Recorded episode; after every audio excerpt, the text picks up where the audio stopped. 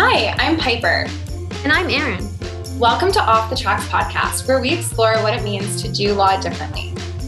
We are so excited to be joined by Lindsay Travis and Charlotte McGee. Lindsay is a senior legal recruiter at Shopify, and prior to law school, she worked in sales and sports marketing. After getting called to the bar, she practiced in insurance defense for about four years before transitioning into recruitment. Charlotte is a senior recruiter at Shopify, hailing from British Columbia. She partners with Lindsay to recruit exceptional people for Shopify's growing legal team. Before Shopify, she practiced law at a boutique wills, estates, and capacity litigation firm in Toronto. Before that, she made work of one of her passions, music, while working as a copywriter, online content manager, and research assistant for a record label and creative agency in Vancouver. So we are so excited to be joined by both of you today. Thanks so much for coming, Lindsay and Charlotte. Thank you. Thank you for having us. So we'd love to hear just from everyone how their careers have evolved over time. So if you guys want to just kind of give us a brief overview of how you both ended up at Shopify, that would be great. Sure. Um, do you want me to go? I'll go first. Uh, why not? Um, the brief overview. I mean, I feel like you covered it in the intro, certainly. Um, I, yeah, uh, after law school, I practiced for about four or five years, um, transitioned into recruitment kind of by accident. Um, it was literally like I was looking for something different and my cousin set up a coffee meeting with a woman who happened to be recruiting legal recruiters. Uh, so it really happened um, unplanned. And then uh, from there, I did a lot of private recruitment and honestly ended up getting uh, picked up, like grabbed by Shopify uh, earlier this year, um, which was really exciting. And that's kind of how I ended up doing legal recruitment here. That's great. And I had started out before law school working in kind of in music in, in Vancouver. And um, but I had parents who were lawyers. So the potential legal career was sort of always on the docket. I also graduated with an arts degree. So, you know, everyone's always whispering about going to law school when you've got a BA. Um, and then when I started out practicing, I was in wills and estates litigation because that was just the one area of law that like really got me going. I really loved the kind of very human element of it. And the, you know, there's a lot of high emotion in, in wills and estates, which is something that I, I really always enjoyed as a people person. And um, while I was in my articling year and then my year of practice, that was the thing that kind of kept coming up as being what I was most interested in was the ways that, you know, you would have to really work together with your clients to understand the emotions and the, you know, what kind of underlie underlay their um, their story so that you could be able to be an effective advocate. And then also working with my teams to uh, be able to you know, figure out the best way to tackle a case. And then I thought, okay, well, if this is what I love, and maybe I should make my career in this. And that was how I ended up pivoting into uh, a recruitment kind of opportunity. And I got really lucky to get the role at Shopify. So now here we are. Thank you both so much for sharing. I think I have a bit of a selfish question that I've always been a little too afraid to ask anyone, slash, I haven't really had anyone to ask. So I'm happy you're both here what exactly does a recruiter and or a legal recruiter do? Because i see it all the time on linkedin and i think to myself i understand you're placing people in jobs but sort of what is the the timeline of that? How how do you find these people? What what happens? I would just love to know more. I don't even know the right way to ask this question because i don't know what i don't know. I think it definitely varies from company to company and role to role. My experience has exclusively been at Shopify. So, and I know Lindsay will be able to fill in the gaps for some other places too. But uh, at Shopify, it really looks like end to end from the recruitment process. So we deal with everything from uh, you know the initial job posting and doing helping the teams go through the candidates that apply and managing applications and all that sort of thing all the way through to when we eventually get to um, an offer stage. So and all the tasks in between. So lots of interviewing dealing with hiring managers really working collaboratively with teams to understand the, their needs and what they're looking for in a given role. Um, and so that's the kind of high level. Lindsay would you add anything to that yeah, I feel like that's that's really um yeah, that's really I feel like with recruitment there's a huge difference between like an internal recruiter and an external recruiter. So being that we're internal, we're exactly what Charlotte said and our our client so to speak is Shopify. If you compared it to like being a lawyer in house or not, like there's a difference between being external or working in private practice where you're doing client management and client development and all of that um, versus internally, you know, your client is Shopify and we work for our Shopify hiring managers and find out what they want. And then, yeah, exactly, handle the end to end recruitment.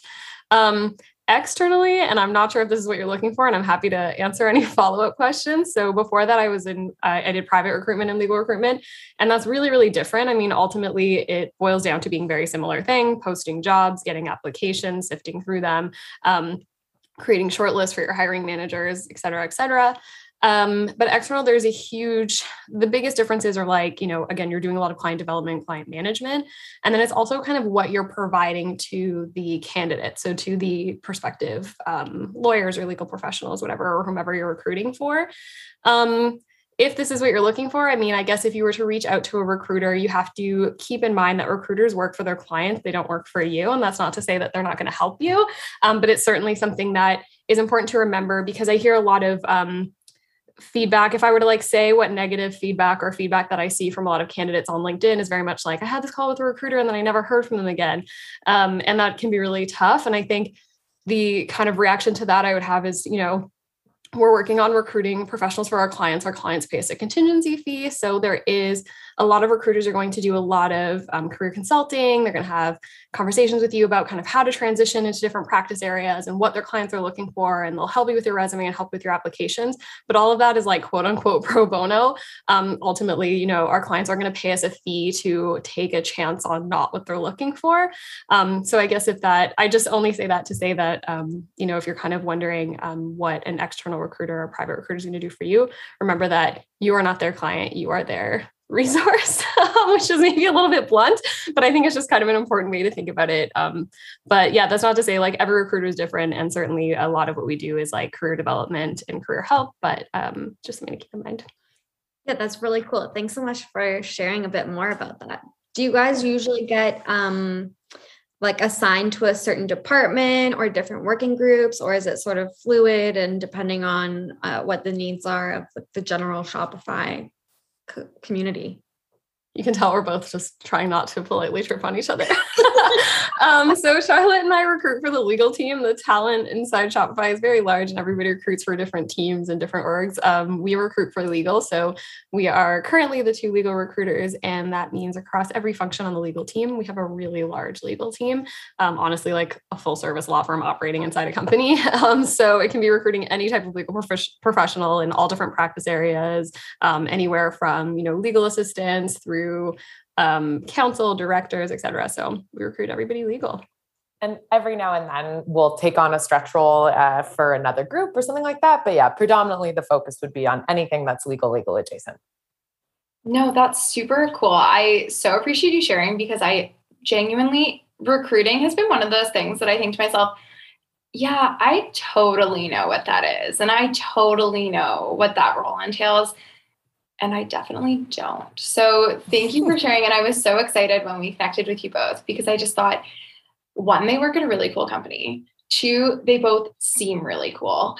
And three, this job just sounds um, like a really neat way to transition from your pra- practicing careers um, into like using that legal knowledge to help others like find their place in their legal career. So I know that you both have done a myriad of different things pre Shopify. And I know that no path is is linear in life, especially career wise. And so something that we're curious about um, are setbacks. Erin and I both experience setbacks very regularly, it feels sometimes. And um, we're at the very beginning of our careers. And we're wondering sort of like if there have been any major or even sometimes minor setbacks that you've had that you've learned from um, in your time transitioning from different roles. Um, we'd love to hear a bit more about it. I think a um, setback that comes to mind for me happened a lot earlier and even before the kind of official career period. And that was when I was doing OCIs in second year of law school. And I got one interview and it was devastating because there was so much pressure at that time, you know, I think at all law schools focused on, you know, running through that OCI process and getting a good number of interviews and how that will really kind of set you up for success in the future. And um, and I really went through a period of time where not only was I like, well, that's it for me in my future, but I was also like, this has to be a direct representation on everything that I am as a person. And it took a really long time to untangle that and realize that, you know, that actually was not the case. And uh, having the, um, you know, the space then to ha- be forced to apply to other jobs and to figure out a bit more of a path for myself was what led me to even find my role at the Queen's Elder Law Clinic, which I ended up loving, and it sparked my interest in estates. And had I not had that opportunity, I wouldn't have even set off on first, you know, getting this career in estates initially, and then realizing the people aspect that I love so much. So it all ended up being a bit of a, you know, uh, an unexpected and backhanded gift, I would say. But at the time, it seemed very much like a setback. What about you, Linz? Yeah, I actually love that you brought it up because I was thinking about it and I was like, oh, I don't know. I mean, where? But that's a really good one. I I had a really similar OCI experience and uh, you know, ended up doing the infirms and I had this firm like they had me chill in the champagne. Like they were like, we can't wait to chat with you at four. You know what I mean? And I was like, this is it.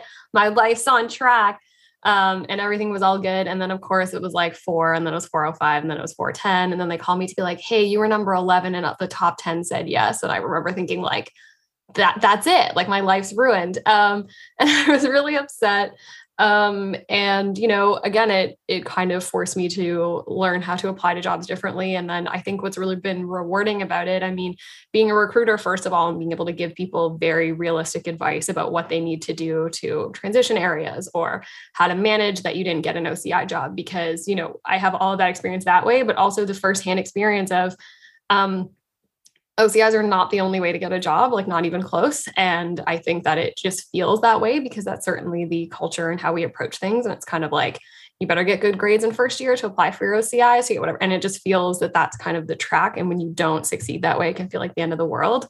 Um, and it's just like really not. Like I ended up for articling interviews having tons of them. I was like very popular and able to get them. And you know you're in a whole different hiring class because everybody who like the cool girl at the prom the um everyone um in the other round is they're busy. They're going from summers to articling so they're not even in your pool anymore. And suddenly you're out here with all of these firms that don't have summer programs and there are many. So yeah i think that was um that's a really good one. I like that one charlotte yeah, I think OCIs is a big setback for a lot of people.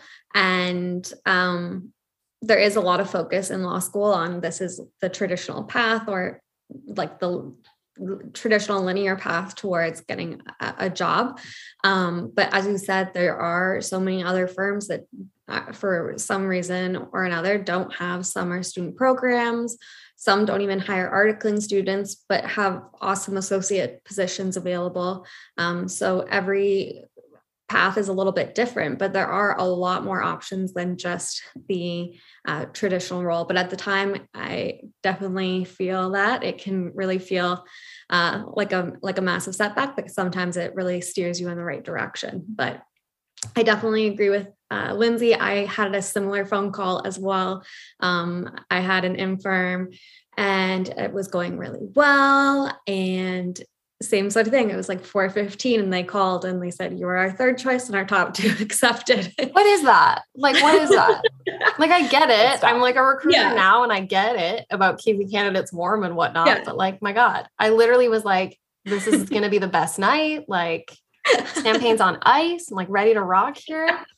I remember um, the lawyer who was like really adamant about it. Um, I like ran into him all the time later in my career, and he would always like bring it up and get super sheepish. And I was like, dude, like let like let's just like let this go. Like we can't we can't live this life anymore. He kept being like, I'm so sorry. I know I told you, and I was like, you you should be sorry. I'm glad that this is eating you up, but like I don't want to talk about it anymore. I had a really um, awesome experience with that actually because the um, managing partner actually took me out for lunch after. And then, uh, yeah, it was like a really awesome experience. Everyone was super nice. I got emails from like everyone at the firm, and um, they were really, really helpful in like helping me network after, giving me nice. advice, explaining why I wasn't chosen, how I could improve my like they were awesome. So oh, that's nice. though it was like a setback, it was probably like the best type of setback there could have been. And I think now that we're all like removed from that situation, it's so easy for us to say, oh, like this is what I learned from it, or this was the positive thing, or rejection is just redirection and it redirected me to this and I got to go to these cool different roles. But in the moment, it feels so terrible. Like the things that I currently stay up at night thinking about feel so terrible right now. Um, and I'm very hopeful that maybe three to five years from now, I'm not up in the night thinking about these things. Like, um, I didn't go through the OCI process in the same way as you guys are mentioning, but I like all of my friends did. And so I definitely witnessed it. Um, but it's interesting now how, like, um, just uh, Erin and I are just like very shortly out of law school, and we can look back on that and say, oh, like this is what it taught us, and this is what it taught everyone. Um, so I think that that's a really good reminder for me today when I'm thinking to myself about issues in my life and how it's so hard to have hope sometimes because the here and now is just can be really debilitating or really upsetting.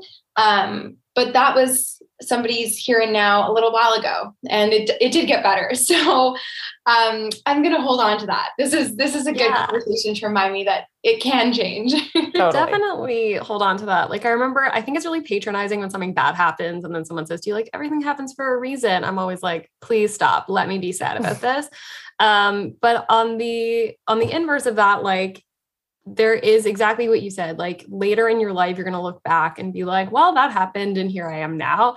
And um, it can be anything. It can be sometimes like when a partner gets mad at you and it feels like the end of the world and you're like, I will never recover from this horrible feeling of just like sludge being like pushed through my veins. But then you'll remember like three days later, like you won't care at all. And then the like second, third time that something like that happens to you, you'll be like, yeah, in three days, I just will not care about this and it will be totally fine.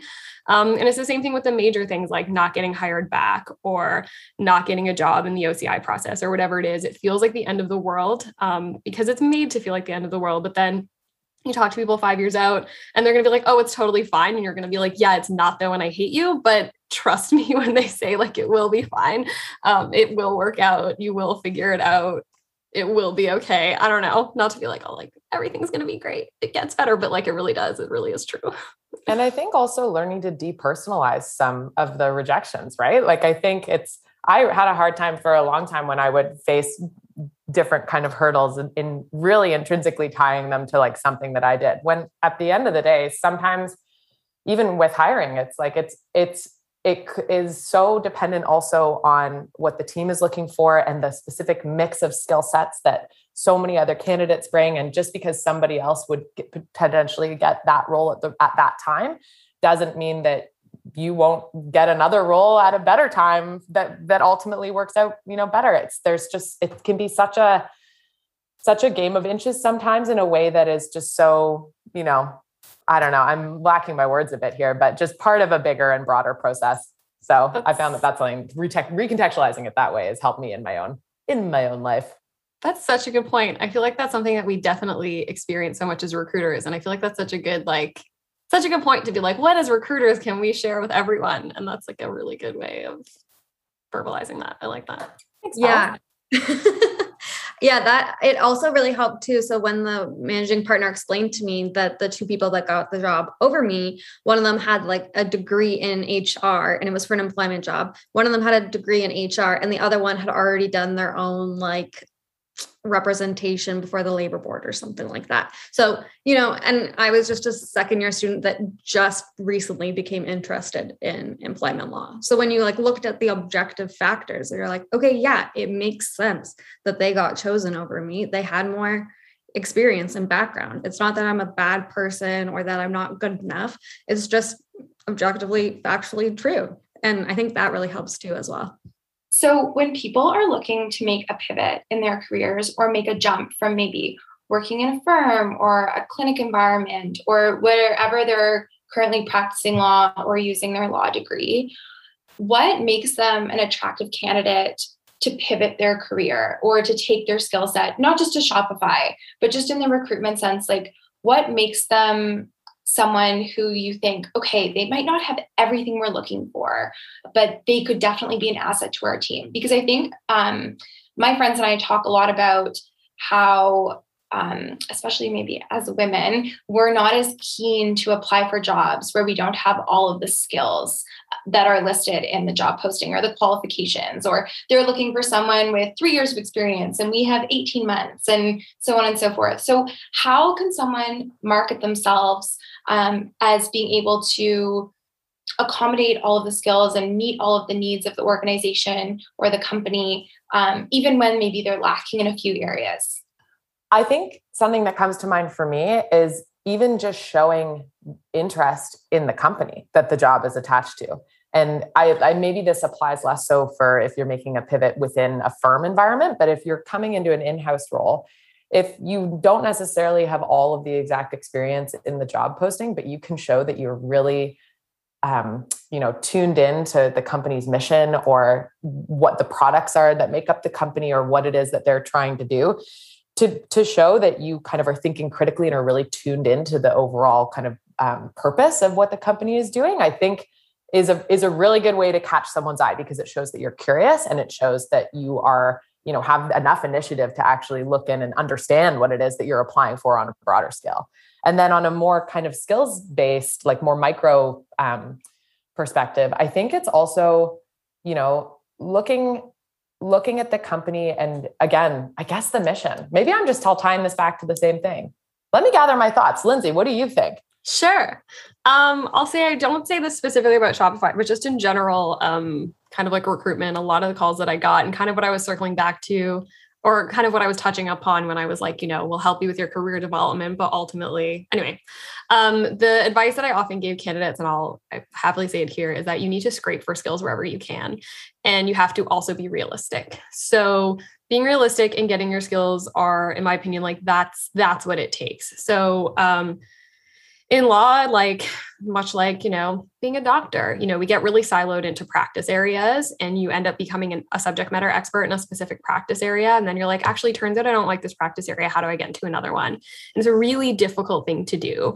Um, and it will it is difficult, like, period. You know what I mean? If you're an insurance defense lawyer, you're not going to get a job as a corporate lawyer next week. It's just not going to happen. So, if that's what you want to do, you need to be realistic and scrape for skills where you can get them. So, when I say that is to say that, like, okay, you've decided you want to be an in house corporate lawyer after three years of employment litigation. How are you going to do it? So, give yourself a realistic timeline and figure out what you can do. Maybe that means you have to leave the city to get a job at a smaller general practice firm that has a commercial team and an employment litigation team. And you need to start there and get onto the employment team and ask if you can get commercial work. And then when you're doing the commercial work, maybe you meet your corporate clients and maybe you start getting some corporate work. And now suddenly you can build up your corporate skill set and look inside a company and be like, hey, I used to do this. I have a broad skill set and now I am currently a corporate lawyer. So it's not to say, like, I think people um, sometimes be like, hey, how do I get into this area? And it's like, okay, you have to spend some time and scrape for skills. Um, and I would say that like that would be my honestly like my advice to almost anyone um, that wants to like switch careers or practice areas. Um, and get a better sense. The other thing about being realistic is being re- realistic with your timelines, not only about switching practice areas, but like what jobs are going to be open for you and do your research. Like a company like Shopify, uh, we have a huge legal team. We have employment lawyers internally, we have litigation lawyers internally. That's pretty unique. So if you're looking for a quote unquote in house role or a company role, or that's what you're looking for, um, decide okay, do I want to switch areas or is it that I want to work at a company? And if you want to work at a company, do a lot of research and see what their legal teams look like um, and spend some time doing that that. So, yeah, it's really about being able to pad your resume to look like what the firm or a company is looking for. And again, just being realistic with yourself about what you actually look like on paper. Um, and then, of course, make yourself actually look good on paper. Um, the only thing that we have is your resume and your cover letter. Um, one thing, like I always say, the recruiters will spend the most time looking at the first half of the first page of your resume compared to anything else. Um, and of course, like Shopify, we're super high touch. We really dig into people's resumes and cover letters, but that's not um, very common. Like I genuinely like if i'm looking for a securities lawyer if it doesn't say securities lawyer somewhere in the first half of the first page of your resume that might be the like all that you get so again, building up your skill set and making it really obvious. If you work at a firm that people haven't heard of, it shouldn't say that you're an associate. It should say that you are a commercial associate, um, things like that. So I don't know. I think I probably answered a few questions. I totally bit, agree but. with a lot of that though, too, Linz. I think that the that transition, that kind of skills building transition can be so important. I think it it definitely can be more important in making a pivot in some areas than others. Like, for example, even making a pivot from uh, law to recruiting, there were enough transferable skills that like I don't have a degree in HR, and I right. think that also maybe some some companies might have different, you know, uh, stances on whether or not that's something that they would require or not in making a pivot. But um, definitely like plus 1 million to the skills building aspect and it being a bit of a journey.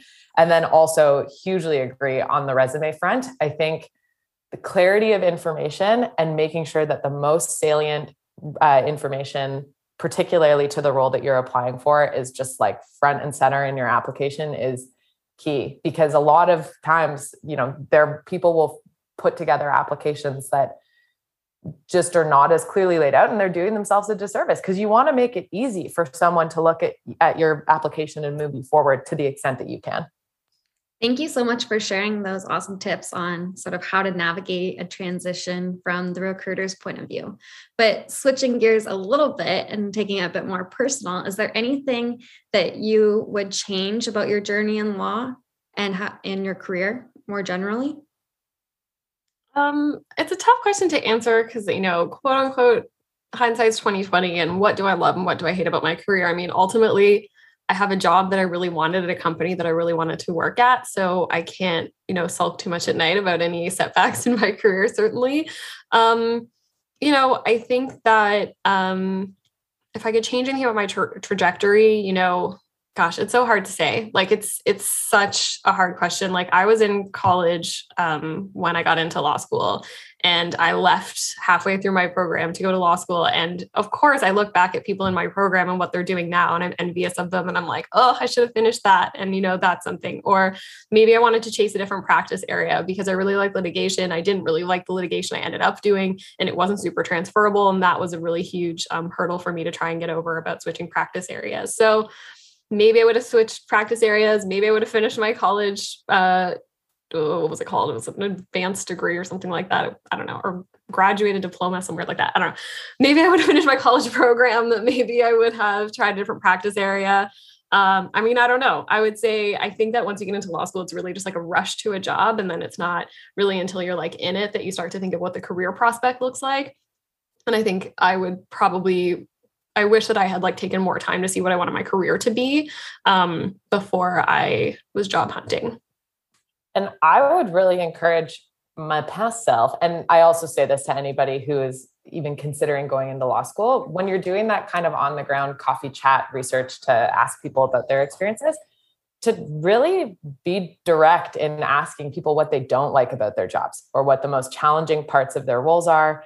Uh, and kind of put the heat on to get them to, you know, see what how they answer those sorts of questions. Because I think that people are very quick to talk about the things that they love and that's great because i mean obviously that's what you want to focus on. People don't want to be negative. But i think um, when i think back to a lot of the information that i got going into law school a lot of it i think was quite rosy. And i went in not really with a particularly clear picture of what some of the more challenging aspects of a, of a legal practice can be. Um, and actually the one I had a call because I'd worked in music. I went into law school thinking that I was maybe going to go into entertainment law in some capacity. And I did a cold call to a, um, an entertainment lawyer in Toronto, and she just completely tore me down. Like it, but in a way that I respected. She was basically like, look, here's the thing like here are the realities of what it's like to work in this industry and this is why it's challenging and people come in thinking it's going to be this this and this and it's not and I was kind of like, whoa, when I got off the phone with her. But I mean, it was a very clear picture of what the challenges could be. And I think it made it easier for me then to be able, I knew the reasons why I liked entertainment and wanting to work with musicians and all of this sort of thing, but it gave me a different perspective that uh, helped me, you know, temper my expectations. And I really value that. But that's the only call that stands out where some, someone really kind of went to town on the more challenging aspects. So kudos to that person wherever they may be whenever someone reaches out to me about law school, I think, oh, they're in for an earful. Um, not that I had a negative law school experience. I had a great law school experience. Um, but I think like letting people know the realities or potential realities of what getting a law degree means and taking that on. It's not just three years, it's uh, a lifetime of of managing sort of all of the different paths that are available to you and the finances and the pressure. Um, so I totally agree. I try and paint a very kind but realistic picture for people. Um, so knowing that the legal profession has many challenges and knowing that you both have transitioned uh, to Shopify, um, not without challenges notwithstanding because no job is rosy perfect picture. Um, but if it is like please let me know. Um, we're wondering we love to ask people like how do you take care of your mental health? Especially because correct me if i'm wrong and i don't want to speak on something that both of you definitely know more about but shopify has transitioned to being a completely remote company if i'm correct? Yeah, yeah. that's, right. that's right Okay, so you're both working from home. You both, I think, live in different cities, but you're like on a team together. We'd love to hear more about how you both kind of like manage all of that. You know, you just do no um, you do it. Um, working remote has its challenges but it also has a lot of really great benefits. Um, i think you know um, it was a difficult transition for me but i also get the feedback from others that it's been like the best transition for them. So i'm very aware that i'm in the like very teeny tiny minority of people who just like scanning up and putting on a suit and going to the office. Um, don't throw tomatoes at me that's my life. Um, so I think everybody is definitely different. As far as managing that, I mean, I really think, and this is probably the like hottest phrase of 2021, but set boundaries. Um, and that's going to be the most important way to um, manage working from home um, and uh, yeah, everything that comes with it. I mean, it's tough when you can see your computer from your couch and from your bed. So you need to do whatever you have to do to make sure that work hours are work hours and that doesn't mean never answering an email or never answering a message obviously um, we're working across time zones and you want to get back to people quickly and of course there's that feeling of like ooh there's an offer letter out of course i'm going to check my email late because i really want to know what's going to happen with that. So um, you know there is all of that but yeah just being good about your own personal boundaries and work boundaries is just going to be the best way to kind of manage working remotely and it not feeling like it's completely overtaking you. Um, and i think if you have the benefit of being able to manage your space manage your space um, you know try not to like work i don't know maybe this is really personal but try not to work from the same place that you relax because it can be really difficult to kind of turn things off and, and kind of shift your brain. Like i will never work in bed. It's just like not, not something that i will just never do because otherwise i will never sleep again. Um, so everybody's different certainly but i think managing your space so physical and um, i don't know non-physical abstract boundaries um, maybe i don't know. I think that's what i would say Sure. I don't know. I totally agree with that. I think the other thing too about working from home is that you lose a lot of the uh, physical cues that you would otherwise get to start and stop work, right? So, like, I'm a big routine person. It's just the way that my brain works. And when I was going into an office, it was like, okay, I get up at this time, I get my coffee, I got to catch the subway, I got to do this. It's like all these different things that that cue you to move on to the next part of your day or to take a break or whatever. And when your office is inside your home, it's like you lose those cues. And it, I've found that something that has really helped me is really making an intentional effort to structure in like a walk, as basic as that sounds, to make sure that I'm getting outside and, you know, FaceTiming with friends or or actually seeing people in person because it, there is increased screen time now that we're that we're remote, you know, making sure that those breaks that otherwise would have come a bit more naturally in the day are a little bit more structured uh, is one thing. And then um, I also would say I've always been like, I, I love burning off energy through different sort of like physical activities. So I've got my spin bike, I've got my like virtual Zumba classes that I do. And it's, it like, I'm sure that my neighbors are probably less fond of, of those things than I am uh, based on uh, how much my limbs move and make noise. But um, all of that to say is I think those things have really helped me, uh, me with my mental health and, and keeping in a, in a good mindset. No, that's all so helpful. Um, so uh, we've mentioned this on the podcast before, but before people come on the for each episode, we send out like a questionnaire so people can have a bit of an idea of like what we're going to ask and just so there are no surprises. We don't want to blindside anyone. And charlotte i'm going to put you on the spot for a second but we had asked this question like how do you take care of your mental health?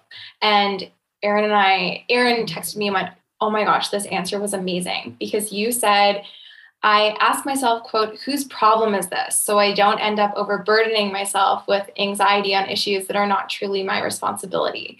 And sorry to put you on the spot, but would you mind sharing a bit more about that? Because Erin and I were just like, whoa, that's, we need to do that. okay, good. Yeah, no, of course.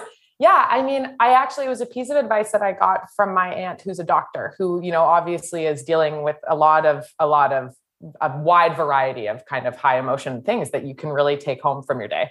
And it has really helped me because I think especially, you know, if you're a if you're a perfectionist or a high performer i think a lot of the time you want to have control over making sure that the parts of your work that you touch are are as close to the best as they can possibly be but a lot of the time there are certain scenarios where i think it has really helped me to take a step back and be like this isn't my responsibility and this isn't my problem. And feeling anxiety and worrying about it is actually not going to improve the situation and nor is it going to give me any actual sense of control over the situation in, in real life.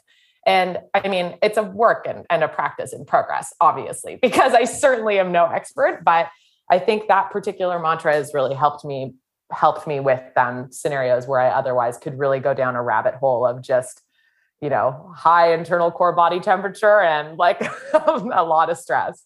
Yes, like Piper said, I did text that right away because I think I need to ask myself that question a lot of times. Um, and sometimes it's not even just someone on like whose responsibility is it to do that work, but also uh, like what other factors were out of my control in um, the situation. Like I recently had a, a, big deadline given to me because the client was just put in touch with me, and four days later, this like massive application was due. Um, and I was really stressed about it. But then at the end of the day, it's like I can only do as much as I can in four days. Um, so yes, it's my responsibility to help with it, but I can only do as much as I can in the time frames given to me. And I I couldn't have possibly done anything because I didn't know about it four days prior. So um, I really loved that um, little reminder to ask myself like whose problem is this whose responsibility is this um, so i really appreciated that we have so enjoyed having you both on the podcast. And we always like to end with the same question, which is what is something new that you've learned recently, which can be anything. So we would love to hear from both of you what you've learned recently. Oh my God. I think I gave you like a really silly answer. Don't worry, Lynn's mine is weird. don't worry.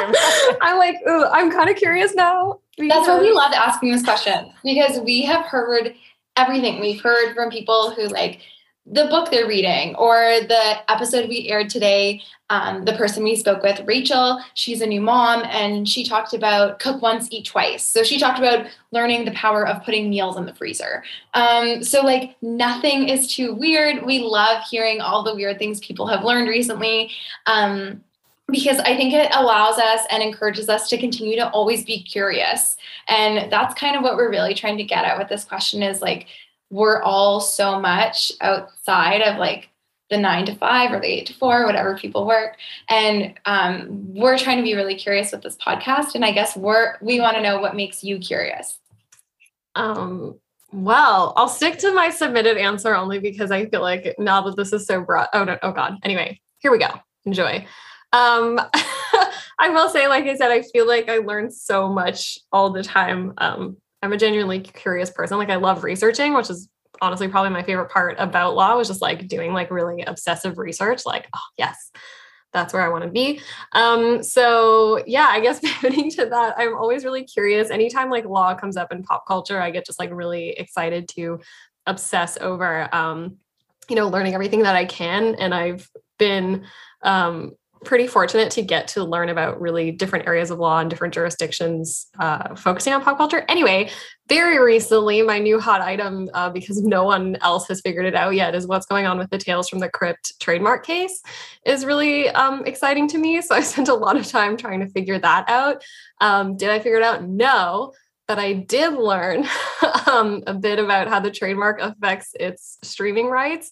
Um, and it actually doesn't. Um, but I know that a lot of people thought that it did. I don't know. This is like super micro and very niche. And there's like probably one person who's like, oh, interesting. But um, the trademark does not actually affect your ability to stream it, um, which I did confirm. It just had something to do with the person who has let the trademark lapse in the estate has also not been participating in discussions for streaming rights. So it is still a copyright issue, not a trademark issue. Those two things interact anyway, that's what I've learned recently that we technically could have Tales from the Crypt streaming, we just don't. And I love, okay, so I've just opened this in a tab in my Google Chrome just so I can look this up later because truth be told, I've never heard of Tales from the Crypt. Oh. Um, but I love that it's a very law nerd answer and you don't currently practice law.